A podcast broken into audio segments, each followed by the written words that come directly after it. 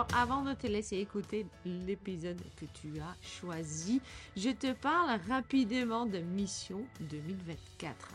Alors, est-ce que tu as envie de monter en compétences Tu as envie de préparer ta feuille de route pour 2024 Decopreneurs a mis en place le masterclass Mission 2024. De quoi il s'agit? Il s'agit des 4 jours à distance, donc online, de immersion complète dans ton propre entreprise avec vraiment une équipe d'intervenants de dingue. On commence le lundi 15 janvier avec Laurette Glaçon pour faire le bilan 2023. On va tout décortiquer, les chiffres, les actions et les résultats que tu as pu obtenir dans l'année 2023. Et puis l'après-midi, on va faire un codev tous ensemble. On va être un maximum de 10 pour bien identifier les points à garder, les points à améliorer ou les points à laisser de côté. Tout ça basé sur ce qu'on a fait le matin et au niveau de 2023. Mardi 16 janvier, il y a Mathieu Doumala ou Papa Panda qui va venir pour parler de ta posture d'entrepreneur et puis te donner des astuces pour attirer les bons clients. Ensuite, l'après-midi, il y a Chiromia pour nous parler newsletter comme levier. Donc vraiment une autre façon de communiquer. Le soir, ben voilà, c'est café thé jardonné avec moi pour vraiment bien digérer ta journée. Puis mercredi 17 janvier, grande journée, on a l'excellente Isabelle Gomez qui va parler des livrables et comment les gérer pour pouvoir créer des clients ambassadeurs. Et puis Amandine Dufour, alias Maman Papa, Maman Papa, Maman Panda, qui va venir parler des processus et gestion d'entreprise. Le soir, on a vraiment de la chance parce qu'il y a Hilaria Fatone qui est là. Et si vous la connaissez pas, qui est quelqu'un qui est extrêmement euh, bien niché. Et justement, on va pouvoir lui poser des questions sur la niche qu'elle a choisie, elle, mais surtout aussi de comment gérer et communiquer avec notre propre niche.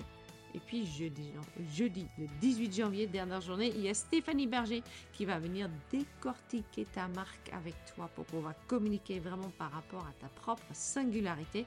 Et puis, il y a Tiffany Fayol qui va parler de la confiance en toi et puis le, le, le très fameux, je dois dire, syndrome de l'imposteur. Et puis le soir, bah on va boire du champagne parce que You Did It, c'est fait et on va vraiment pouvoir attaquer 2024 sereinement. Voilà, donc 2024, tu t'inscris, on est vraiment un maximum de 10 personnes, ça veut dire vraiment on va créer un petit groupe avec qui on va travailler tous ensemble et puis je serai ravie de t'avoir en janvier. Voilà. Je te laisse à ton épisode. À très bientôt. Ciao, ciao.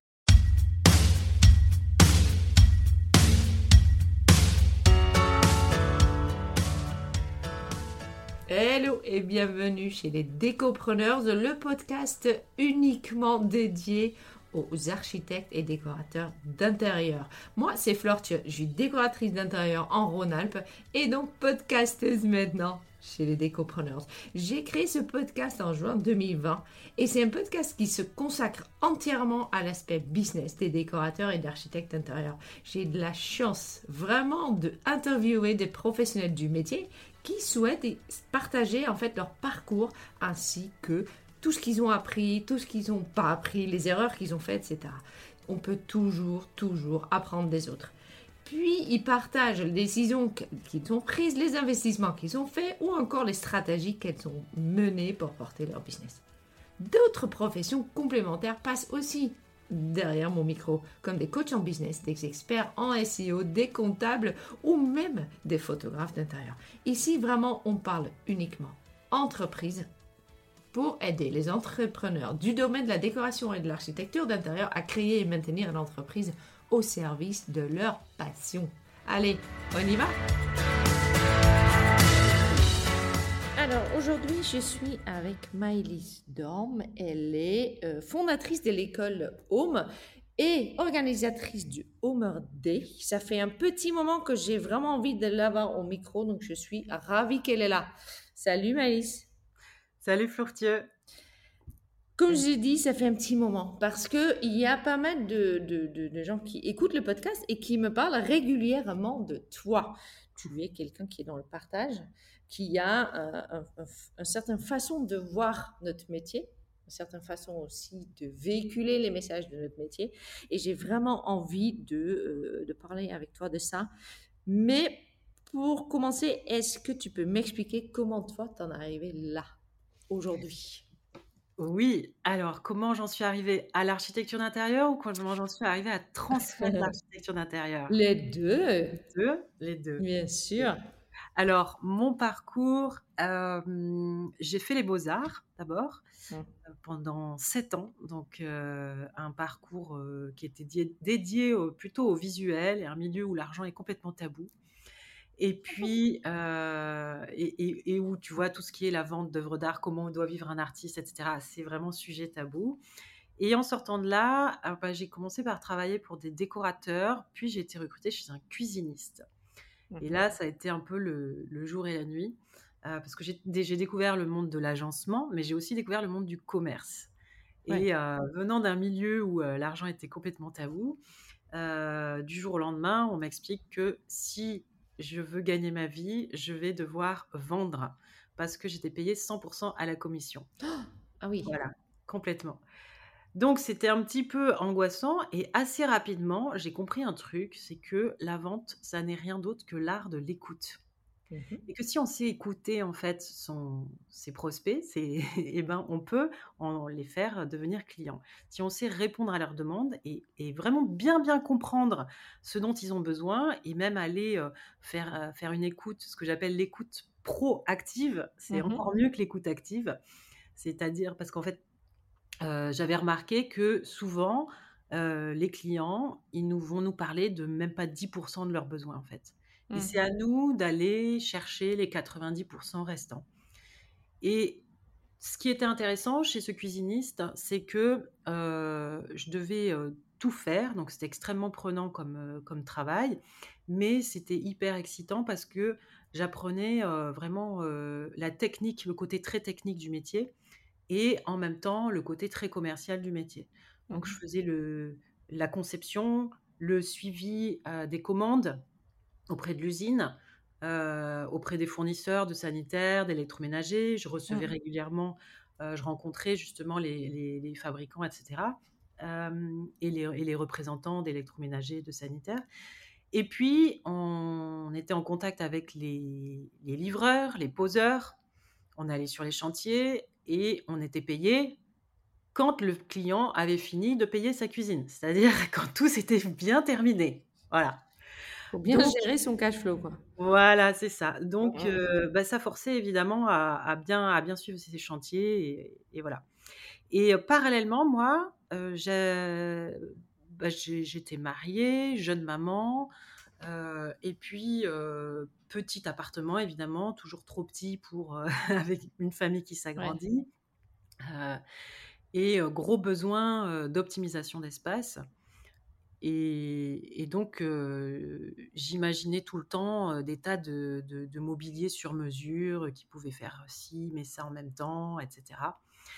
Et, en même temps, j'avais vraiment cette prise de recul, cette prise de hauteur de me dire, mais avec mon mari, j'ai beau l'aimer, je mmh vois qu'on n'aime pas du tout les mêmes choses. Quoi. on n'a pas les mêmes goûts, on n'a pas mmh les mêmes façons de ranger, on n'a pas les mêmes façons d'habiter. Euh, comment on fait pour vivre ensemble en fait? Comment on fait pour vivre ensemble? Et puis ce constat-là, je l'ai fait aussi avec mes enfants, qui n'avaient pas les mêmes besoins que moi. Euh, j'ai constaté aussi que la maison, c'était vraiment bah, le premier lieu d'éducation d'un humain, en fait, avant d'aller à l'école, etc. C'est là où il apprend à parler, c'est là où il apprend à marcher, c'est là où il apprend à se laver, à manger, à, à, être à ranger. à ranger, à s'habiller, tout ça.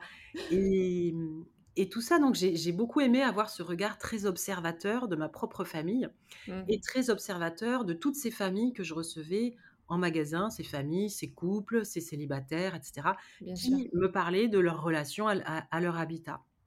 Et ce qui est intéressant, c'est que on dit souvent, euh, tu vois, que la charge mentale, elle repose toujours sur les épaules de madame, ce qui est vrai encore, très majoritairement. Mais ce que j'ai pu constater aussi, c'est que madame a un petit peu sa part de responsabilité quand elle quand elle ne laisse pas la place au conjoint de s'investir dans la maison, de choisir aussi, de participer au choix d'agencement et de décoration, etc. Mmh. Donc ça commence aussi un petit peu quand même par là. Et donc ça, c'est vraiment des, sujets qui me, qui me fascinaient. C'est, j'en suis arrivée à conclure, ben, l'architecture d'intérieur et l'agencement d'espace dans la maison, c'est comment on fait cohabiter des humains ensemble.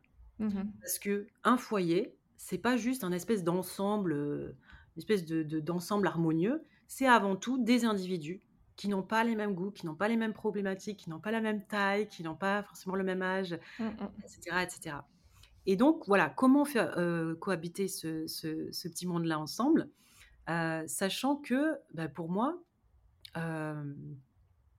j'avais toujours entendu ma mère dire, quand on lui demandait, quand on était petite, mais maman, pourquoi il y a la guerre dans le monde? Elle nous répondait, bah, regarde-toi avec tes sœurs, tu, vous disputez, tout le temps. Et eh ben la guerre, ça commence comme ça. Voilà. Mmh. Et cette phrase-là, ça m'a, ça m'a marqué. La guerre, ça commence comme ça. Ça commence à la maison. Parce que, bah, du coup, je me suis dit que bah, si la guerre commence à la maison, alors la paix commence à la maison aussi. Mmh. Et c'est vraiment cette importance de la maison comme premier lieu d'éducation d'un humain, avec bah, voilà, toute la philosophie et la pédagogie Montessori, la pédagogie de parentalité positive, bienveillante, etc. Tous ces sujets-là qui m'intéressaient, les sujets zéro déchet, consommer moins, le home organizing. Il y avait mmh. un peu un ensemble de, tout ça. Et en même temps, comme je travaillais chez un cuisiniste, on était vraiment sur du, sur du sur-mesure. On pouvait proposer plein, plein de choses. Et on était aussi sur du très, très, très technique, mmh. au millimètre. Donc, j'ai eu la chance, en fait, d'apprendre le métier chez un professionnel qui, bah, qui était vraiment sur le terrain, en fait. Mmh, bien sûr. Parce que, donc, j'ai travaillé pendant quelques années chez ce cuisiniste. Et puis, quand j'ai maîtrisé bien la cuisine, j'ai dit, bah, j'aimerais bien apprendre à faire les salles de bain. Donc, hop, j'ai fait formation salle de bain. Après, au bout d'un moment, j'avais fait le tour. On a fait, j'ai appris à faire aussi des, dressings. J'ai vendu du carrelage. Je suis devenue une des meilleures vendeuses de carrelage. Euh, donc, je suis allée, j'ai eu droit à aller visiter les, usines Marazzi en Italie. J'avais été visiter aussi les usines Mobalpa euh, euh, dans les Alpes. Et vraiment, c'était des sujets qui me, qui me passionnaient. Mais au bout d'un moment, j'ai vraiment eu l'impression d'avoir fait le tour. Et en même temps, enfin d'être bloqué, si tu veux, dans un endroit où bah, moi j'avais envie d'aller plus loin mmh. parce que finalement j'allais déjà quelque part un peu plus loin parce que de plus en plus je prenais des projets vraiment globaux de rénovation où on rénovait pas juste des cuisines mais des maisons et des appartements entiers puisqu'on avait la capacité de faire ça. Et, et puis je me rendais compte qu'en fait, bah, je bougeais des cloisons, que quand les, les, clients venaient avec des plans de leur architecte, systématiquement, j'étais obligée de les refaire parce que ça n'avait pas de sens, ce que mmh. leur architecte avait proposé, ou bien que techniquement, ça, ça n'était pas possible. pas possible. Soit techniquement, c'était pas possible, soit ergonomiquement, ça fonctionnait pas. Mmh. bon, et j'ai eu envie d'aller à l'école pour avoir officiellement mon diplôme d'architecte d'intérieur. Donc j'ai cherché une école et j'ai trouvé, j'ai trouvé une école qui m'a accepté directement en dernière année au vu de mmh. mon parcours. Et, et, là, je me suis rendu compte que eh ben, j'ai compris en fait pourquoi les clients qui venaient toujours à mon bureau avec des plans d'architecte ou d'architecte d'intérieur ou de décorateur, décoratrice, mais pourquoi ces plans-là n'avaient pas de sens en fait? Mmh. C'est qu'on était très très très mal formés. Euh, moi j'ai appris plein de choses à mes profs en fait parce mmh, qu'ils me disaient mmh, mais non mais ça ça n'existe pas. Je dis ben si ça c'est possible. Par exemple euh, j'ai un exemple euh, un lave-linge de 40 cm de profondeur. Ah non, c'est pas standard, mais oui, ça existe. J'en vends. J'en vends, c'est bon. Chez moi. Hein? Ouais. Et, donc, j'avais, si tu veux, une culture de, plein de choses, de plein de références que mes mmh. profs n'avaient pas. Euh, en revanche, sur euh, des, petites spécificités techniques, sur euh, le nombre de centimètres qu'il faut pour entre le frigo et le mur pour pouvoir bien ouvrir la porte et les tiroirs du, frigo, etc. Mmh. et voilà, ça c'est pas des choses qu'ils avaient forcément, et du coup ils, avaient tendance à caler les frigos contre le mur, voilà. Donc les cuisinistes reprennent évidemment à chaque fois tous ces plans-là, mais je me dis mais c'est fou qu'on ne puisse pas être formé correctement, quoi. Et en revanche, euh, à l'école, on nous formait beaucoup à l'histoire de l'art, à la maîtrise des logiciels et à euh, tout ce qui concerne les, normes qui concernent les ERP, euh, mmh. établissements recevant du public. Et on nous apprenait à cultiver un peu notre propre style et à être des artistes en fin de compte. Hein. moi, j'avais déjà fait les beaux-arts avant, mais là, clairement, je me suis rendu compte que dans les études d'archi, de déco, etc., on nous apprend à, faire des concepts, en fait. Mmh. Et, et j'avais toujours cette phrase qui revenait des profs, il faut faire rêver les clients. Et moi, je comprenais pas ça, parce que je disais, mais je suis pas là pour les faire rêver, en fait, moi, je suis là pour les faire vivre. Et comme j'avais déjà cette culture-là de d'être payé à la commission, je pouvais comprendre dans ce, truc-là de, faire rêver le client, mais dans la mesure où un architecte d'intérieur, il est payé avant même de commencer à travailler, il a son devis assuré, si tu veux, sa prestation, il est sûr d'être payé, et eh ben, je voyais pas l'intérêt de faire rêver, de vendre du vent, en fait, pour les, pour les clients. Mmh, mmh, mmh, il, fallait, qu'on, il fallait les, les faire vivre, et moi, ce qui m'intéressait, c'est quand je revoyais des clients un an après la fin du chantier, et qui me disait Maëlys, tout est parfait, on a vraiment pensé à tout. Et là, il faisait le tour de la cuisine, regarde, j'allume la lumière là, je, la, je, la, je le ressors par là, je l'éteins ici, le, je veux euh, préparer mes légumes, tac, j'ai les, les, les, légumes ici, le plan de travail, je les rince ici, je les coupe ici, je les cuis ici, euh, les couteaux sont ici, les cuillères, les machins, tout était fluide. Mmh, mmh, mmh, euh, et c'est ça qui m'intéressait en fait, c'est que moi j'ai eu, en étant étudiante, des tas de cuisines et d'appartements qui étaient très qui étaient atroces au niveau, euh, niveau agencement. Et clairement, bah, ça m'a, c'est, ça aussi qui m'a, qui m'a donné envie, quoi. Et pour la petite anecdote, euh, quand euh, j'ai voulu refaire, quand j'ai voulu, me, lancer dans ces études, mmh. j'ai voulu que ce soit financé et par un organisme qui s'appelait le Fonds Gessif. Je crois que ça n'existe, ou là, c'est que ça a changé de nom, je sais plus. Et, et puis le, la condition en fait pour avoir son, son année d'études financée, c'était dans le dossier, il fallait obligatoirement avoir fait un bilan de compétences avant. Ok. Donc très bien, je m'inscris au bilan de compétences. De toute façon, c'était gratuit, enfin c'était financé aussi. Euh, et comme j'étais euh, très pressée dans les, dans, les, dans les deadlines, j'ai dit directement à la coach qui gérait le, bilan de compétences, je lui ai dit, écoutez, moi, je, je sais déjà ce que je veux faire. Euh, je sais juste pas dans quelle école, etc. Mais euh, on a un peu en, en, mode urgence, quoi. Donc elle me dit, ok, pas de problème. Donc en fait, on a commencé par faire un peu l'étude de marché, quelles écoles, etc. Et puis, euh, une fois que tout a été bouclé, j'avais trouvé mon école, tout était validé, tout ça, eh bien, euh, elle m'a fait le test de personnalité qu'elle aurait dû faire normalement en tout premier.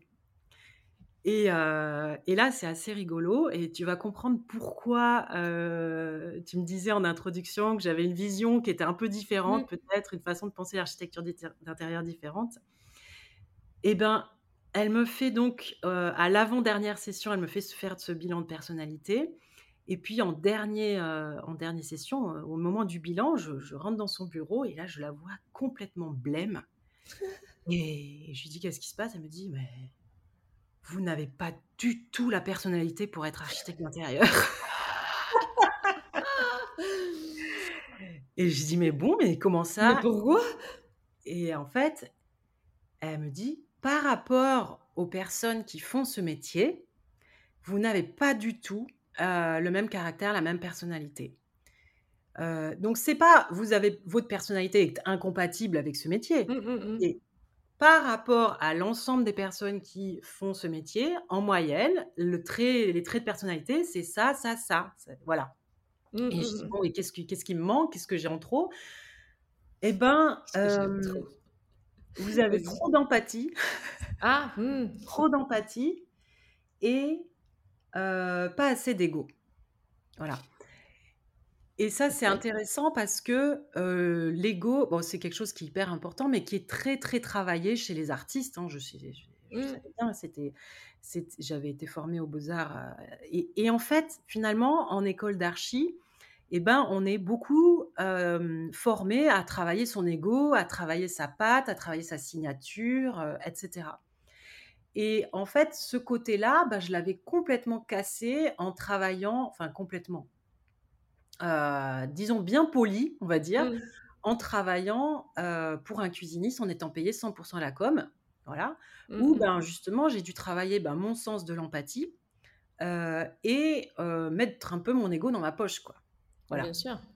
Et, voilà, donc du coup, elle me disait, bah, vous avez plutôt un caractère, une personnalité plutôt à faire soit du journalisme, soit du commerce. Quoi.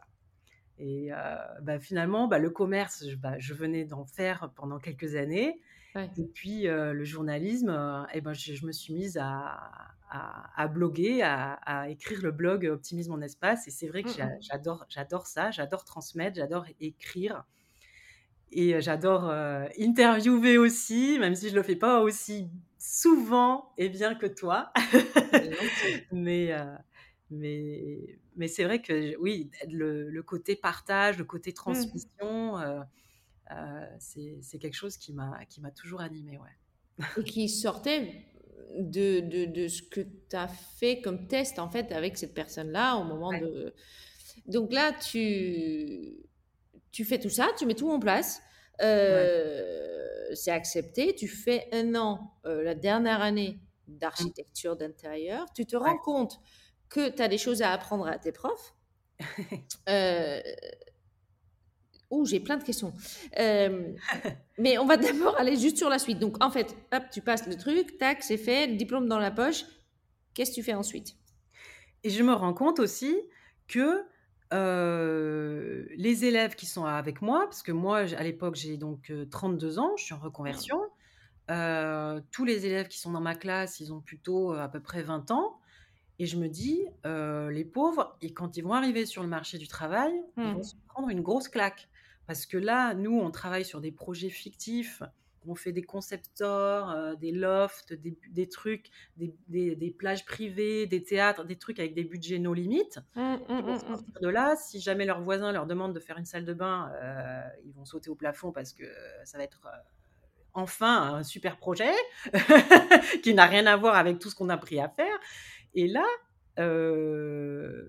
super, ils vont être contents, sauf qu'ils ne vont pas savoir par où commencer en fait. Ils vont pas savoir vraiment poser les bonnes questions aux clients, poser les bonnes questions aux artisans. on n'est jamais allé sur le chantier, on n'est jamais appris à faire mmh. un relevé de mesure. Déjà, même pas à pouvoir rentrer dans le budget. Rentrer dans le budget, comprendre le bâti, on n'est jamais allé sur. Je veux dire, juste faire un ouais. faire un maîtrise, en mmh. fait. Pour moi, c'est la base. Et ça ne s'apprend dans aucune école, en fait. Et c'est la première chose que j'avais appris, moi, chez ce cuisiniste. Bien sûr. il m'a mis un mètre dans la main, il m'a dit, vas-y, mesure-moi la, la, la, hauteur du sol au plafond. Et là, je me suis retrouvée comme une andouille. J'ai pris mon truc, j'ai levé le mètre, je l'ai mis à l'envers en fait. Il m'a dit Bah non, c'est pas comme ça qu'on fait. tu bloques en bas, et puis tu le fais remonter. Et puis tu pousses, et puis voilà. voilà. Et, euh, et, en fait, c'est là que je me suis dit Ah ouais, mais même, même prendre une mesure, en fait, c'est technique. en fait, c'est pas très compliqué, mais c'est juste qu'il faut savoir comment, comment faire. Et puis, toutes les, toutes les mesures qu'on oublie de prendre, euh, et ben chez un, quand tu as travaillé chez un cuisiniste, tu sais tu, n'oublies pas deux fois de les, prendre, je peux te dire. Hein, mmh, bien sûr. Sinon, tu es obligé de, de, revenir. Et puis, ou alors, euh, euh tu as, as, fait fabriquer un truc qui, qui ne rentre pas euh, parce que tu te rends compte qu'il y avait une plainte que tu n'avais pas vue ou une grille d'aération ou je ne sais quoi, un tuyau de gaz qui passait mmh. derrière et que tu n'avais pas, pas fait attention. Là, on était vraiment au millimètre. Donc je me dis, ben, les pauvres, euh, les pauvres euh, camarades de classe, là, ils mmh. vont, euh, ils vont se, prendre une grosse claque dans la figure. Bon, je suis désolée pour eux, mais moi maintenant, je crée ma boîte. oui, t'en es pas, es pas responsable. voilà.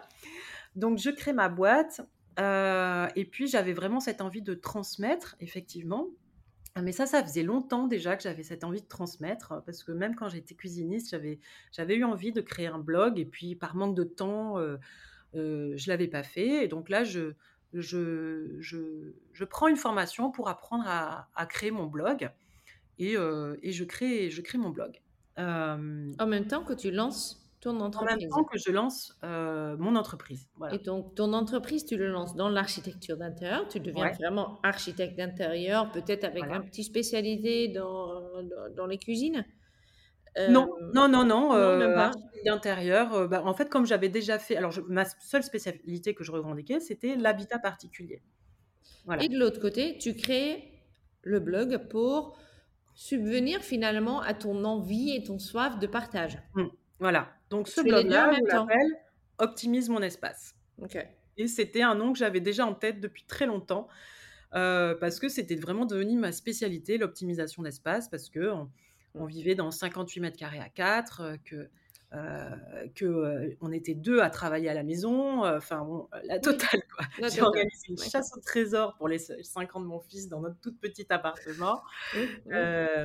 Mais et donc on avait, des des des tas de trucs, plein, plein, plein de petites astuces et donc je crée ce blog et je dis: «Bah, mon appartement, ce serait un peu le le laboratoire», voilà et il y a pas mal d'articles qui parlent d'ailleurs de mon appartement de Mmh l'époque, heu, mh. sur sur ce sur ce blog et donc je partage en fait, heu, des des des tas de de d'études de cas comme Mmh. ça et heu, parce qu'en fait, ce que j'avais constaté moi, quand j'ai fait un peu mon Hem, mon étude de marché, sur les blogs qui existaient, d'architectes d'intérieur. Alors à l'époque, j'ai l'impression d'être très vieille quand je dis ça, mais Instagram n'existait pas, figure-toi. Moi, je viens de sortir dans un réunion, je sais pas, il y a eu une discussion sur Instagram et tout? Et sur, heu, ah non, sur Excel et il y a des gens qui disent: «Ah Excel, pff». et j'ai excusez-moi, moi je viens du temps où en fait ex même Excel n'existait pas. Ah oui, d'accord. Ça nous vieillit, mais bon, ça voilà, Ouais grave. Ça et nous en rend mieux. heu, les blogs qui existaient d'architectes d'intérieur, c'était Mmh. des blogs un peu d'inspiration avec beaucoup de photos. Heu, des photos Ouais. qui étaient, heu, je sais pas comment elle trouvait ces ces photos. Je dis «elle» parce que c'était majoritairement des des tenus par des femmes, ces ces blogs-là et heu, c'était beaucoup de beaucoup, beaucoup de photos et pas trop d'explications et moi j'étais là: «Mais mais c'est pas ça qui m'intéresse moi. Pour moi, Mmh. dans l'habitat, c'est comment on fait pour faire une maison qui soit ergonomique? Comment on fait, heu, est-ce qu'on doit avoir une cuisine ouverte sur le salon? Oui, heu, pourquoi? Comment? Enfin dans Mmh. quelles questions on doit se poser? Comment on fait, quand on a une toute petite salle de bain?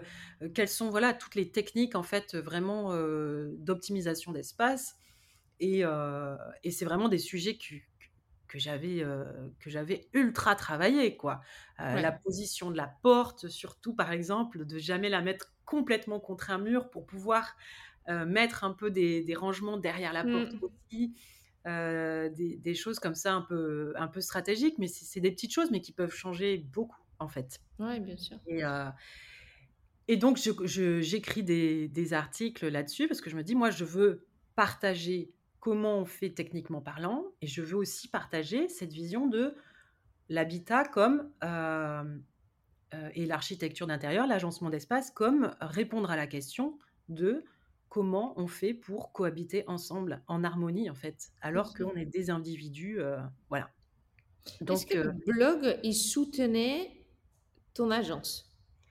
et bien, figure-toi que pas du tout, enfin, pas du tout. En fait, oui, mais c'est assez marrant parce que, dans j'étais vraiment dans l'idée de partager et j'ai j'avais même pas mis un onglet, mes prestations, rien du tout et Mmh. en fait, ce blog-là a eu très, très rapidement énormément de succès. Mmh. En en quelques mois et du coup, j'ai eu beaucoup de demandes de lecteurs qui me disaient: «Ben, on veut travailler avec vous». Mmh. Alors parallèlement, moi, je m'étais, lancée, donc je je je m'étais intégrée aussi dans des réseaux locaux, heu, de femmes entrepreneuses, de femmes entrepreneuses dans le secteur de l'immobilier. Je faisais, voilà, du Mmh. networking, heu heu, en local et du coup, le fait d'avoir les 2, c'était hyper intéressant parce que quand j'intègre un réseau de femmes, euh, je leur dis ce que je fais et je leur dis bah voilà euh, tiens euh, mon dernier article si ça intéresse quelqu'un et puis à chaque fois bah voilà trouver ça super sympa donc du coup j'étais un peu devenue la référence mmh. en architecture d'intérieur et d'optimisation d'espace dans ce réseau là et du coup bah comme il y avait des agents immobiliers il y avait des des avocats, des notaires, etc. Donc, bah, du coup, ils, me faisaient appel à moi, pas forcément pour me mettre en relation avec leurs clients, mais pour aussi pour mmh. eux-mêmes, en fait, finalement. Oui, bien sûr. Et, et donc, le, le fait de, de, mixer les deux, de dire bah, j'ai envie de transmettre voilà, sur, sur, sur Internet, donc c'est-à-dire dans, dans, toute la francophonie, mmh. sans, sans, frontières, et puis en même temps de travailler sur le réseau local, et ben ça a été, je pense, la, la, clé du, la, clé du succès. Quoi. Mmh, et, alors, chose que j'avais pas prévue, c'est que rapidement, on m'a demandé de travailler à distance. Moi, j'avais jamais fait ça. Mmh. j'avais jamais fait ça. Et puis surtout, je me disais, mais c'est incroyable. Pourquoi est-ce que cette femme qui habite ça. Mmh. À, Paris ou à La Réunion ou je ne sais où veut absolument travailler avec moi qui habite à Nice Il y en a d'autres des architectes d'intérieur autour d'elle. C'est un peu le syndrome d'imposteur, ça, non? C'est-à-dire? C'est un tout. Bah, que, parce que moi, je sais que je, je, me le dis aussi, de dire, mais pourquoi venir me chercher ici, au fin fond de l'Isère, en sachant qu'il y a, je sais pas, 2500 archives d'intérieur à Paris? Qu'est-ce que c'est et, et, à un moment ou à l'autre, je me suis donné un coup de pied au cul en me disant, mais s'ils viennent chercher toi, ça veut dire qu'ils veulent toi. Mais oui. Et pas les 2500 autres. Mais il est difficile, pour moi, c'était difficile d'accepter. Et ça, je le mets un peu sur le compte, effectivement, du syndrome d'imposteur. Mais en fait, euh, la réponse, elle était assez simple. C'est qu'ils avaient lu mes articles, ils se reconnaissaient mmh. dedans, ils reconnaissaient leurs problématiques, et ils se disaient, bah, cette nana, elle connaît mes problématiques, elle a su les, elle a su les résoudre. Mmh, Donc, mmh. Euh, je veux travailler avec elle. Point. C'était beaucoup mieux qu'un un portfolio ou un compte Instagram, en fait. Bien sûr. C'était assez marrant d'ailleurs, parce que je me souviens de mes parents à l'époque qui me disaient Mais si tu donnes toutes tes astuces, les gens n'auront plus besoin de travailler avec toi. si, si, quand même. peux tout donner. Il n'y a pas de problème. On peut tout donner, ça marche quand même. Oui, bien sûr. Et ce qui est assez génial, c'est que quand tu, quand tu donnes un objet, quand tu donnes de l'argent, il y a une transmission qui t'enlève quelque chose. Mais quand mmh. tu donnes ton savoir, ton savoir, tu le gardes en fait. Bien sûr. Et c'est assez magique. Mmh euh, c'est assez magique ce partage d'expérience et d'expertise.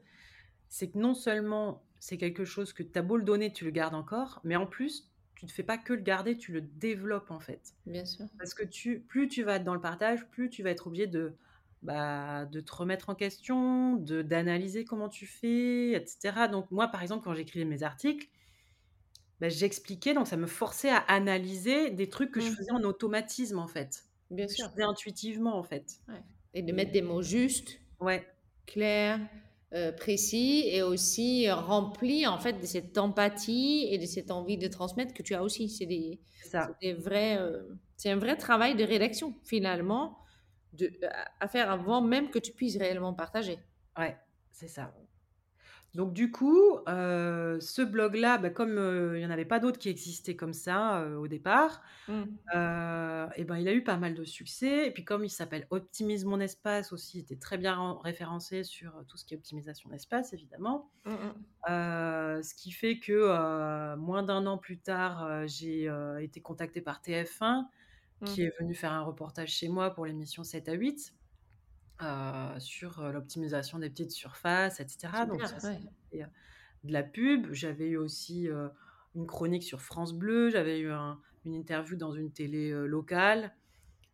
et, et, puis, il y avait aussi le, le blog de Castorama, 18h39.fr, Mmh euh, qui avait été créé à peu près en même temps que le mien. C'était rigolo et, qui, avait, qui partageait vraiment l'équipe de rédaction était géniale. Et euh, c'était une équipe de nana qui partageait complètement euh, mes valeurs mmh et qui m'avait plusieurs fois interviewé ou demandé de rédiger des articles. Et, et du coup, ben, forcément, ça, ça, a participé aussi à, à, mon référencement. Quoi. Bien sûr. Bien sûr. C'était une belle pub. Donc l'agence d'école, le blog d'école. Ouais. Le blog d'école et en même temps, ça me prend beaucoup de temps, tu vois? Bah C'était oui. marrant parce que c'était, c'était hyper frustrant parce que du coup, je me disais, «J'ai trop de chantiers, j'arrive pas à avancer sur mon blog, autant de partager autant que je voudrais partager». Mmh. Après, en même temps, je passais beaucoup de temps sur, le blog, mais du coup, j'avais l'impression de, de pas assez travailler mon sur mon agence, sur, Mmh. ma stratégie d'entreprise, sur ceci, sur cela. J'ai fait un petit peu tout, sur le au fil de l'eau, quoi, comme tout le monde, je pense, en vrai. Oui, comme tout le monde, mais tu as sûrement aussi, peut-être eu cette sensation où tu avais l'impression peut-être de faire tout qu'à 80 Ouais, voilà, voire moins, mais bon. Ouais, j'allais dire Ouais. 50 mais je voulais pas dénigrer ton blog. Bah oui, parce que moi, je voyais Mais tu vois ce que je veux dire? exemple, au niveau du blog, je me disais.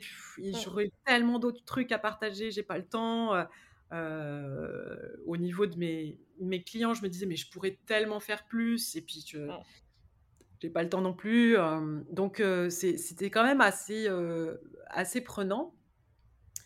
Et puis un jour, il y Mmh. a une de mes lectrices qui était architecte, qui me contacte et qui me dit, «Ça fait un moment que je lis tes articles et j'aimerais bien que tu que tu m'apprennes ta méthodologie de travail». Alors là, je tombe, des nues. Je me dis, elle elle est architecte. Elle m'explique qu'elle a fait 7 ans d'études, hein, 5 ans plus 2 ans pour avoir son habilitation à la maîtrise d'œuvre en nom propre. Ensuite, elle a travaillé 2 ans en agence et elle veut que moi, je lui apprenne son métier. Moi qui sais écrire des blogs. Moi, la blogueuse, heu Non, tu avais quand même une agence qui tournait. Oui, Pas mais non bon, plus voilà, avais quand même des choses qui marchaient. J'avais fait des études qui étaient moins prestigieuses que les siennes. J'avais Non, mais ça, travaillé c'est très un français de dire ça. ouais, voilà, c'est ça, tout à fait. J'avais travaillé, si tu veux, pour un un cuisiniste qui était, voilà, une franchise de cuisiniste qui était pas le la grande agence pour laquelle elle avait Mmh. travaillé. Sauf que moi, chez mon cuisiniste, j'allais tous les jours sur les chantiers. Bien sûr. Elle, elle n'allait jamais Jamais. Elle Ouais, sûr. faisait des plans AutoCAD toute la journée, derrière un ordinateur. Mmh, bien sûr. Et du coup, un jour, son voisin qui savait qu'elle était architecte lui dit, heu: «Voilà, j'ai une problématique dans mon salon, machin», ou je je sais plus ce que c'était la problématique. «Est-ce que tu pourrais m'aider, heu, pour, heu, rénover, pour repenser l'espace de mon appartement?» et elle était tétanisée. Elle ne savait pas par où commencer, qu'est-ce qu'il fallait faire, rien. Et Mmh. donc du coup, et moi j'avais créé un guide, le guide, heu, des 10 questions à se poser pour, heu, réussir son projet, que Mmh. j'offrais gratuitement, heu, sur mon sur mon blog et donc on pouvait télécharger en échange d'une adresse mail, quoi. Donc elle l'avait elle l'avait téléchargé, ça l'avait déjà un peu aidée et elle voulait un peu un aller aller plus loin, quoi. Mmh. Et du coup, je l'ai appelée, on a longuement discuté: «C'est quoi tes lacunes?» et cetera et bon, elle me dit: «Beh, il me manque ci, il me manque ça», il me il manquait beaucoup, beaucoup de choses, en fait. Mmh. Et je me dis: «Bon, écoute, heu, je veux bien créer une formation». Comment dire? J'arrive déjà pas à rentrer tout dans mon agenda, Je mais fais déjà tout à moitié, mais le allez. challenge m'intéressait en même temps, parce que Ouais. j'aimais j'aimais ça, pouvoir transmettre. Mmh mh. Et puis, en même temps, je disais: «Mais moi, si je crée une formation, c'est pas juste pour une personne, en fait». Bien sûr. Donc je suis allée interroger l'ensemble des personnes qui étaient inscrits à ma newsletter, en leur demandant: «Ben, est-ce que Ça qu'est-ce qui vous intéresse? intéresserait, heu, machin? Est-ce que ça vous intéresserait si je lançais une formation et et qu'est-ce que vous aimeriez apprendre?» Mmh. et heu, donc je fais un sondage comme ça, un peu bateau et et là, c'était, vraiment ça m'a vraiment complètement découragée parce que, bah, tout le monde voulait apprendre des trucs différents, personne voulait payer évidemment, heu et voilà, c'était pas intéressant du tout. Donc je mets le truc un peu de côté et puis, hem et puis un jour, je tombe sur un un, un livre, heu, qui, qui qui dit, en fait, c'est un livre de de start-upper, la Mmh. méthode Running Lean, qui disait, qu'en fait, il vaut mieux interroger, heu, 10 personnes qualifiées plutôt que 100 personnes, heu, non qualifiées. C'est-à-dire si tu fais une enquête comme ça, un sondage dans la rue, ça ne sert à rien. Mmh et en fait, il disait: «Mais prenez le problème à l'envers. Qu'est-ce que vous, vous avez envie de créer comme offre?» Mmh. et à qui vous voulez, que ça s'adresse et à ce moment-là, aller interroger ces personnes-là. Bien sûr. Mmh et du coup, je me dis: «Bah, ouais, c'est vrai. comment je peux appliquer ça? À à mon à mon projet, à ce projet-là, de de formation?» Mmh et mmh et du coup, j'ai réfléchi, je me suis posée, je me dis je me suis dit: «Mais en fait, moi, tout ce qui m'a manqué pendant les études, je me suis rendu compte qu'on n'apprenait pas à faire un un relevé de mesure, on n'apprenait pas à comprendre les besoins des clients, on n'apprenait pas, heu, toutes les spécificités de l'habitat». Parce Mmh. que les normes qui concernent les ERP, oui, c'est une chose, mais toutes les normes qui concernent l'habitat, on les effleurait, en fait. Toute l'ergonomie de l'habitat, c'était ultra effleuré. Mmh Heu et heu et puis ce ce rapport-là à l'humain et la relation humain, heu, habitant-habitat, Mmh mh, mmh heu, qui était vraiment un sujet qui me passionnait et qu'on n'apprenait pas non plus, à l'école. Bon et du coup, j'ai dit: «Bah, moi, je veux bien créer une formation, mais à condition que ce soit uniquement tout ce qu'on n'apprend pas à l'école, en fait. Ça m'intéresse pas de faire une formation de trucs qu'on peut qu'on peut qu'on peut aller trouver ailleurs». Bien sûr. Et donc j'ai écrit un article là-dessus en disant: «Bah, voilà, moi j'ai fait tel constat, heu, tout ce qu'on voilà, tout tout tout ce tout ce qui m'a manqué, tout ce qui a, heu, tout ce qui aurait pu manquer à mes mes camarades de classe, heu, ce que moi j'avais eu la chance d'apprendre avant, sur le terrain. Mmh. J'ai plein de choses, j'ai tout ça à vous à vous, à vous partager. Est-ce que ça intéresse quelqu'un?» voilà, parce que Mmh je mh. sais pas trop exactement comment, comment construire le truc, mais si ça intéresse quelqu'un, bah, je veux bien le faire. Laissez-moi vos coordonnées, tout ça. Et là, j'ai eu, énormément de personnes, enfin, j'ai eu plus de plus d'une centaine de personnes Mmh. qui, m'ont contacté en me disant: «Beh, oui, mais bien sûr, effectivement, ça m'intéresse» et cetera. Donc j'en ai appelé, un certain nombre. Je suis passée, heu, 1 heure, 2 heures au téléphone parfois et ce qui est assez rapidement ressorti, c'était, bah, si on veut faire une formation, il faut qu'on ait quelque chose de concret, très Bien rapidement. sûr. Voilà. Et du coup, je me suis dit: «Mais en fait, du concret du concret en 2 mois, bah, en fait, c'est à peu près le temps d'une étude. Bah, je vais tout Mmh. simplement proposer, de faire un vrai projet, cas d'école Mmh. et de, heu et de me suivre étape par étape. Par où on commence? Bah, voilà, d'abord, on doit mesurer l'espace. Comment faire un Boum, 1er le leçon, le métrait, le relevé de mesure. Mmh bien sûr. Deuxième leçon, comment transformer ce ce brouillon, heu, de relevé de mes en plan d'état des lieux à l'échelle. Heu, 3 leçon, heu, comment, comprendre et anticiper les besoins, des Donc des ça, c'est un vrai module, les les anticiper et comprendre les besoins du client. C'est un Tu module complet, est-ce que tu peux en dire un peu plus de ça? Oui, donc il y a 10 il y a il y a 10 Ça questions, donc Mmh. ça c'est on peut té télécharger gratuitement le guide, sur, heu, sur Optimise mon espace, le blog optimisemonespace.com. Donc il y a il y a 10 questions. Donc elles sont toutes décrites, hein, dans ce dans ce guide et dans le dans le la formation de l'atelier Home, bah, c'est, c'est un cahier où on va aller encore plus, décortiquer chaque, chaque question. Mmh. Hem, mais en gros, ça va servir à, hem, comprendre qui on fait habiter, ça c'est vraiment la question la Mmh. plus importante. Pour qui? Et la deuxième importante, c'est pour combien de temps? Mmh Parce que souvent, on va se dire: «Ah bah tiens, heu, je suis enceinte, il me faut une chambre d'enfant». OK. Mmh. Et on va juste penser chambre d'enfant, chambre de bébé. Mmh Voilà, mh mh. OK. Mais heu, on va pas se poser la question de ou alors je suis pas encore enceinte par exemple et j'ai une chambre, heu, d'amis ou peut-être c'est une salle à manger ou peut-être je ne sais quoi et on va pas se poser la question de: «Et si un jour j'ai un bébé?» ou bien j'ai des ados, OK, je vais faire des travaux, heu, et si, heu et et peut-être dans 4 ans, bah, il y en a qui vont quitter le nid. Que vont devenir leurs chambres? Mmh mh mh. Ou bien, heu, j'ai, heu, j'ai 60 ans, je suis en pleine forme, je veux refaire ma salle de bain. Et si j'avais un accident de la vie et machin, et et voilà. Et c'est des sujets parfois qu'on n'a pas envie d'aborder, que nos clients ils ont pas envie d'aborder. Mais nous, on est là pour les pour pour pour pour les aborder avec eux aussi, quoi. Mmh mh. Donc la question pour combien de temps? Heu, je pose aussi la question de, eh ben, si un jour vous devez déménager, est-ce que vous vendrez cette maison ou est-ce que vous la louerez? Mmh, mmh, mmh. Et à qui?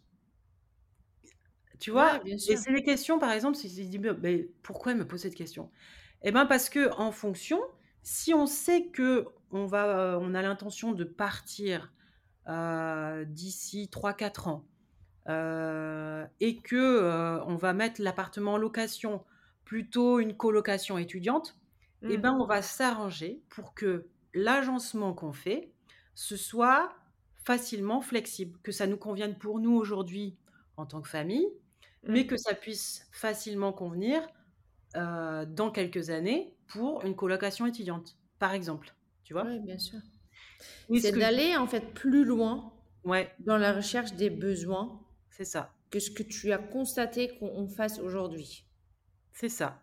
On s'arrête pas à aujourd'hui. On s'arrête. au- On, on va aller creuser aussi les besoins de demain. Mmh, Parce mmh. qu'ils vont évoluer, parce que nos enfants ils grandissent, parce que nous aussi on change de vie, on télétravaille, on veut finalement créer son entreprise, on veut, t- on Mm. veut euh, euh, créer nos, nos- Enfin, on a énormément. euh, donc dans l'atelier home en fait, euh, on travaille et dans l'école home en, en- en règle générale, on travaille que sur des projets euh, cas d'école réels et on voit bien que de plus en plus dans les projets euh, de rénovation, une des problématiques c'est je, je travaille à la maison, par exemple.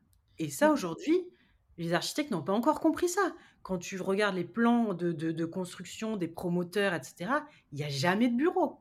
Voilà. Et ça peut être, je vais télétravailler Mhm. depuis mon ordinateur, mais ça peut être aussi, eh ben, je me lance, je, je, je- je me lance dans la couture ou dans la création de bijoux, ou bien euh, j'ai fait une formation de massage, je veux proposer des massages à domicile, enfin, à- dans ma maison, ou, Mm. faire, ou donner des cours de yoga. Et à Mm, ce mm, moment-là, il faut que mon salon soit flexible ou, ou bien, enfin, il y a plein de trucs qui sont possibles. Et ce qui m'intéresse, c'est vraiment ces projets-là euh, multi-destination, multi, enfin les trucs un peu flexibles comme ça, c'est de travailler, ok, on peut avoir cette possibilité-là d'agencement, mais on a prévu le coup pour un autre, une autre problématique à régler. Bien sûr. Voilà. Et donc, dans, de- donc là, on, a- on parle un peu des modules de l'atelier Home. Donc, donc euh, concrètement, aujourd'hui, le blog se développe, l'atelier Home s'est lancé finalement Oui. parce que quelqu'un t'a posé une question et t'as couru avec. Bah, je, voilà, je sais pas faire les choses à moitié, c'est ça le problème. L'agence en est où aujourd'hui? Alors l'agence aujourd'hui, je n'ai je n'ai plus, euh, je, je, je ne prends plus de, de chantier. J'aimerais bien Mhm. pouvoir en reprendre. euh, Ça fait partie de mes projets, mais euh, j'ai plus le temps en fait Mhm. aujourd'hui, et j'ai la chance d'avoir maintenant euh, une quantité d'élèves qui sont hyper bien formés, qui sont architectes d'intérieur, qui sont à leur compte, et que je peux conseiller quand on me demande en fait d'intervenir. Donc euh, tous les jours, toutes les semaines, on a euh, des prospects qui me contactent sur euh, optimisemonespace.com. Et aujourd'hui, ce que je trouve assez génial, c'est qu'on me demande plus euh, j'aimerais travailler avec Maëlys Dorn, mais Mhm. j'aimerais travailler avec un homer. Voilà. Ouais, c'est excellent ça. Voilà, donc un homer, c'est quelqu'un qui a suivi la formation home et qui applique la méthodologie home et la philosophie home, surtout. Et donc, ça fait combien de temps que tu crées des homers? Alors, l'atelier home, qui a été la première formation de l'école home, est né en 2017. Au début, c'était vraiment euh, une petite formation euh, vendue sous le manteau en session pilote. Mhm. n'en parlais pas trop. Euh, j'ai créé ça vraiment en, en petits groupes, avec beaucoup, beaucoup de, de retours, en fait. Donc, j'ai vraiment Mm. adapté, parce que je me suis lancée dans la création de cette formation sans apprendre à bah, comment on fait pour créer une formation, en fait. Mhm, bien sûr. Et euh, simplement, j'ai essayé de, de- de faire ce que j'aurais aimé avoir. Mais évidemment, au début, c'était pas du tout parfait. Et puis, Mm. rapidement, bah, au début, pour te dire, j'en- j'envoyais, j'enregistrais mes cours, je les envoyais à chacun par mail. Et après, rapidement, je me suis dit, bon, il me faut une plateforme euh, pour simplifier tout ça. Donc, j'ai je me suis j'ai trouvé une solution de plateforme pour stocker les cours. après, ils m'ont dit: «Bah, ça serait bien quand même qu'on qu'on puisse échanger ensemble». Donc j'ai créé un groupe Facebook, ils ont commencé à à partager leurs dossiers et là, je me suis dit: «Mais mon Dieu, mais c'est génial ce truc!» parce que non seulement ils travaillent sur leur propre projet, mais en plus ils peuvent apprendre grâce au projet des autres. Oui, ils s'entraident. Mmh. Et ouais et en fait, ça a été vraiment la clé du succès, Mmh. heu, de l'école Home. C'est que non seulement on apprend parce qu'on est ancré sur le terrain, parce qu'on doit trouver un vrai projet cas d'école pour apprendre, heu, cette méthodologie Mmh de mh. travail, mais en plus, heu, on est avec plein d'autres gens, des centaines de personnes qui font la même chose, qui sont dans la même galère de trouver un projet cas d'école Ouais. et de résoudre des problématiques clients et des problématiques d'habitat, en fait et de Ouais, bâti. Voilà, donc on a des projets qui sont dans des, heu, des vieilles longères, on a des projets qui sont dans des des vieilles des chambres de bonne sous les toits de Paris, on Mmh. a des, heu, des duplex, des souplex, des Mmh. on a aussi des des projets de neufs. On a et puis après, heu, il y a au niveau des destinations, on a des des résidences principales, on a des, heu, résidences secondaires, on a des, des des des objectifs de location saisonnière, de colocation, heu, de, heu, de sous-location aussi, Mmh. heu, des, des love rooms. Je sais pas si tu as déjà entendu parler de ça? oui, oui, oui, oui, entendu. Voilà, Mmh. des des tas de choses, en fait. C'est là Mmh. qu'on se dit: «C'est c'est c'est c'est hyper, c'est infini, en fait, l'habitat, c'est infini». C'est hyper passionnant et c'est quelque chose qui n'est pas enseigné à l'école, quoi. Oui. Je rigole un peu parce que je je je rouspète souvent sur les choses qui sont pas enseignées à l'école. Heu, mais ce que tu dis, hem, c'est que, heu, pour devenir réellement Homer au bout de, heu, 2 mois de formation, j'imagine qu'il y a un petit cérémonie Ah, c'est un peu plus que 2 mois maintenant. tac, tac, tac, tu es Homer. Mmh. Il te faut un vrai projet. Donc est-ce que ça Ouais. veut dire qu'in fine, pour accéder à l'école Homer, Mmh. l'atelier Homer, il faut déjà être à son compte? Ou est-ce que tu enseignes aussi la partie, heu, va chercher ton client? Alors, pour faire le 1er programme qui s'appelle l'atelier Home, Mmh. heu, donc attends, je t'explique un petit peu la la construction des programmes. Mmh. Au départ, heu, est né l'atelier Home et l'objectif, c'était simplement d'apprendre une méthodologie de travail. C'était ce qu'on m'avait demandé. Donc une méthodologie de travail, c'est-à-dire comment on fait pour mesurer un espace, comment on fait pour comprendre les besoins des clients, comment on fait pour optimiser l'espace, heu, pour faire des plans avant projet sommaire, avant projet détaillé, heu, la la partie décoration, la partie lumière, plan électrique, heu, préparation du dossier de consultation des entreprises, suivi de chantier. Voilà, tout ça, c'est la Mmh. méthodologie d'un projet. Et donc c'est l'objectif de l'atelier Home et au départ, l'atelier Home était, heu, hyper ouvert à accueillir autant des professionnels qui manquaient de méthodologie, justement parce qu'ils étaient allés à l'école, Mmh. mais qu'à l'école que des personnes qui avaient envie de tester le métier, pour voir s'ils avaient envie de se reconvertir dedans Mmh ou bien des particuliers qui avaient pas envie de faire appel à un architecte d'intérieur et qui avaient envie de, heu, d'apprendre la méthodologie sur leur propre projet de maison. Mmh mh. Donc moi, c'était ces 3 publics-là que je visais. Je me mettais pas du tout en concurrence avec avec les d'autres écoles, j'avais pas du tout cette prétention-là et en fait, heu, je me suis rendu compte qu'au bout d'un moment, heu, les élèves qui s'inscrivaient à l'atelier Home Mmh. me comparaient avec, heu, des grandes écoles d'architecture d'intérieur. Alors là, ça m'a fait un peu flipper parce que je me suis dit: «Mais j'enseigne pas autant», tu vois? Mmh. Donc j'ai, heu, j'ai voulu compléter en fait, heu, la la formation Mmh. et répondre aux besoins de ces profils-là qui est vraiment des qui sont vraiment des profils en reconversion, qui Mmh. viennent pour apprendre un métier directement. Ils savent que, voilà, c'est tester le métier et apprendre le métier. Et qui ont compris qu'il y a plus que que qu'il y a plus à apprendre que juste, entre guillemets, ce qu'on on apprend dans un une école d'archi d'intérieur. Ouais, Tu tu offres quand même des modules supplémentaires sur des vraiment des choses de terrain, mais Mmh. aussi des choses de ressenti face à tes clients, Mmh. heu, l'écoute de des besoins, aussi, heu heu, de la vente. Il y a quand même, une offre qui est beaucoup plus large pour répondre au fait que les écoles, aujourd'hui encore, ne, n'enseignaient pas ce qui se passe à partir du moment que tu quittes l'école. Ouais. Et donc, l'atelier home, pour répondre à ta question sur est-ce qu'on a déjà créé son entreprise avant de faire l'atelier home? Non, pas forcément. Mmh. On peut suivre l'atelier home en mode je teste le métier, j'apprends, je suis une formation. Voilà. Mmh, bien sûr. Ensuite, j'ai proposé le, on a le programme Homer Ninja parce qu'on s'est mmh. rendu compte que, eh bien, on a une vraie spécificité à mettre en avant quand on applique la, la, méthodologie et la philosophie Home.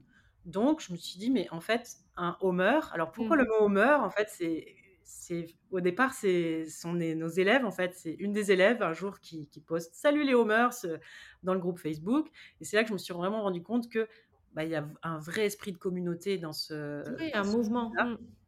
Il y a un vrai mouvement, et et puis en plus, il m'avait demandé aussi de de créer une rencontre en présentiel, alors qu'ils venaient de mmh. partout dans le monde. On va en reparler après, mais j'ai créé le Homer Day aussi. Mmh. et à la fin de l'atelier Home, au départ, il y a un petit groupe qui m'a demandé, bon, non seulement d'organiser de, une rencontre, ils étaient prêts à faire des, centaines et des milliers de kilomètres pour se, pour se retrouver, mais aussi, ils m'ont dit, bon, j'ai testé le métier, ça me plaît, mmh. maintenant, comment je fais pour créer ma boîte et pour en vivre? Donc là, je me suis dit, oula, c'est encore un autre sujet, ça. Mmh, mmh. Effectivement, et c'était un sujet que j'avais bien, que j'avais bien vécu aussi.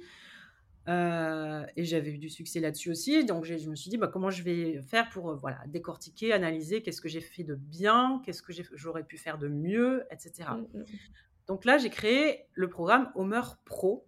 Donc c'est un mastermind avec aussi des rencontres en présentiel et un suivi individuel et collectif. Tout un programme pour euh, la première année, vraiment poser les fondations d'une entreprise pérenne. Parce que mmh, mmh, l'objectif, mmh. c'est vraiment de durer voilà, sur, le, sur, le long, sur, le, sur le long terme. Et donc, j'avais commencé par créer ce, ce mastermind-là. Et puis, finalement, au bout d'un an, les élèves m'ont dit Maëlys, c'est super, mais techniquement parlant, on se sent encore un peu fébrile parce que finalement, on a été accompagné sur un projet dans l'atelier Home, mais même si on suit les projets des autres, comme ça, enfin, ça manquait, ils, avaient l'impression de s'être lancés un peu trop vite, quoi. Mmh, mmh, mmh. Et donc, j'ai créé un entre-deux qui s'appelle le programme Homer Ninja, qu'on peut suivre après l'atelier Home. Donc, ce qui se passe, c'est qu'après l'atelier Home, euh, les élèves peuvent choisir de se spécialiser euh, dans le métier de Homer. Et à ce moment-là, ils, suivent la formation Homer Ninja. Et tout l'intérêt, c'est d'être accompagné sur ses premiers projets clients. Parce que dans l'atelier Home, on a été accompagné sur un projet cas d'école en étant vraiment tenu par la main à chaque module. Et l'objectif de Homer Ninja, c'est de devenir un ninja de l'optimisation d'espace, d'avoir sa, certification Homer, d'avoir le label Homer, qui est vraiment euh, voilà, une marque déposée, et, euh, un titre euh, qu'on peut revendiquer comme vraiment un, voilà, un ninja de l'optimisation d'espace. Et, là, on va les pousser à corriger un certain nombre de dossiers des autres. Mmh il y a des évaluations qui sont faites sur des dossiers aussi qui sont euh, sur des sujets qui sont imposés. Euh, et puis il y a quatre dossiers euh, cas d'école pour, pour, pour qu'on les accompagne en fait sur leur vrai projet. Donc en fait la formation est financée par leur premier client en fait. Voilà. Donc c'est là que le, le, le, le, métier de Homer vraiment est né. Mmh. Euh, qui est une spécificité. C'est un architecte d'intérieur un peu spécifique, spécialiste de l'habitat et de la relation habitat-habitant. Voilà. On va vite, parce qu'il nous reste que 5 minutes. Ah Là, ouais, bah oui. ça va vite, hein. donc, Homer, ça a été créé par rapport à vraiment par rapport à une demande du marché qui est venue vers toi. Mmh l'histoire du Homer Day est aussi quelque chose qui t'a été demandé. Euh, parce que les gens avaient très clairement envie de se retrouver. Est-ce que tu peux rapidement, rapidement me donner l'idée? Ouais. Euh, qu'est-ce qu'on y, qu'est-ce qu'on peut aller y trouver, y prendre et y apprendre au Homer Day? OK. Alors le Homer Day, heu, initialement, c'était effectivement l'objectif, c'était se rencontrer, mais moi je me suis dit, heu, ils vont faire des centaines et des milliers de kilomètres. En la première édition, il y en a qui sont venus du Québec, de la Mmh. Martinique, enfin, je me suis dit: «Il faut absolument leur Trop proposer quelque chose, Ouais. heu, qui rentabilise leur voyage, quoi». Donc j'ai invité, heu, d'autres experts Mmh. moi, pas pas pas que moi, voilà, d'autres experts de l'habitat pertinent et on a posé les les fondations, en fait, de l'habitat pertinent. Donc qui repose sur 4 piliers: le sur-mesure, le durable, le rentable et le partage Mmh mh. et sur chacune de ces thématiques, j'ai invité, heu, des experts, heu et ça a eu tellement de succès qu'on a décidé de le refaire et on c'est un événement qu'on fait tous les 18 mois Heu, donc la première édition, il y avait 56 personnes, la dernière édition, il y avait 350 personnes et Mmh. là, on attend, à peu près 400 personnes. Heu et et donc le prochain, c'est le 20 et 21 janvier à Bordeaux, voilà Oui. et donc j'ai j'aurai l'honneur de te recevoir aussi, heu, sur scène, sur le pilier du j'ai l'honneur partage, de venir. voilà. Tant. Heu, sur le pilier du partage qui est qui est Ouais. complètement dans tes dans tes valeurs et puis ce qui est bien, c'est qu'en fait, finalement, chaque intervenant, est sur chacun des des des des piliers parce que tu pourrais aussi tout à fait intervenir sur le pilier du sur-mesure parce que tu Mmh. travailles que, heu, avec des clients particuliers ou bien sur le le pilier du durable parce que tu c'est une aussi une valeur, que tu prônes. Mmh Voilà.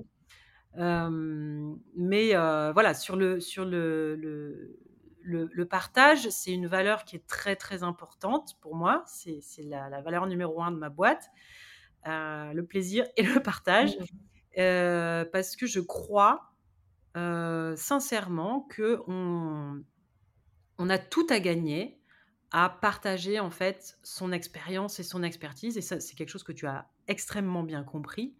Heu et tu as vécu d'ailleurs, comme moi au départ, la difficulté de de rencontrer en fait des professionnels quand on se lance et de et de Ouais. leur demander de l'aide, de leur demander: «Mais comment tu fais?» et cetera et moi je me suis moi-même heurtée à des Mmh. architectes d'intérieur, qui voulaient pas, qui me me parlaient et qui qui me considéraient comme, oui, une potentielle concurrente et qui étaient pas du tout Mmh. dans le partage Mmh. et ça a été, très compliqué, à ce niveau-là et moi je considère qu'on n'a pas de de de concurrents, mais qu'on a des potentiels partenaires et collaborateurs. Ouais. Et dans le réseau Homer, c'est ça qui est en train de se passer aujourd'hui, c'est qu'on a de plus en plus, heu, de personnes qui, heu, s'associent parce qu'ils vont aller chercher chacun leur zone de génie. On en Mmh. a qui sont hyper doués pour trouver des clients, pour communiquer, heu, pour, ou pour, gérer un chantier et d'autres qui vont être hyper doués pour, heu, optimiser des plans ou pour faire de la 3D ou pour, heu, dessiner, mais Mmh mh. qui mais qui vont être hyper fébriles sur la communication, Mmh par exemple. mmh. Heu et ben, on quand on a 2 personnes comme ça qui ont des des des compétences complémentaires et qu'elles travaillent ensemble et ben, elles travaillent beaucoup plus Bien sûr, et beaucoup mieux et avec beaucoup plus de plaisir. Donc le Homer Day, l'idée, c'est de trouver justement des partenariats et c'est Mmh. aussi de rencontrer des personnes, heu, qui sont expertes de l'habitat pertinent et qui vont pouvoir donner des clés Mmh mh. sur, heu, bah, comment on fait pour avoir, bah, une entreprise rentable, une entreprise Ouais. aux normes aussi, puisqu'on va Mmh parler des nouvelles normes de l'habitat, heu, on va parler d'habitat durable, heu, de respons de de notre responsabilité en tant qu'architecte d'intérieur et de comment construire une, heu, offre de service pour se démarquer complètement de la concurrence. Parce que notre métier, c'est pas juste vendre du rêve, non, heu, non. c'est, changer le monde en fait et c'est changer la vie de nos Ouais. clients. Et c'est, les aider en fait à à faire ce projet et les aider à faire ce projet, ça peut être aussi les aider à récupérer, des offres des, des des financements publics, heu Mmh. heu, des subventions, des choses comme ça. Si nous, on n'est pas au courant de tout ça et qu'on compte sur le nos clients pour se débrouiller avec et ben, on a un truc en moins par rapport à un concurrent qui va être au courant du truc et qui va pouvoir faciliter la vie de ses clients. Voilà. Et donc ça, c'est le Omar Day. Il va se faire entre le... Non, il va entre le... Ah, le, Le le week-end 20 et le 21 janvier à Bordeaux. Moi, je suis ravie d'y être. Toi, forcément, tu vas y être aussi. Ouais. Euh, avec plein d'autres personnes qui vont venir partager leur expertise. Euh, voilà, j'ai hâte, j'ai hâte, hâte, hâte de voir ça.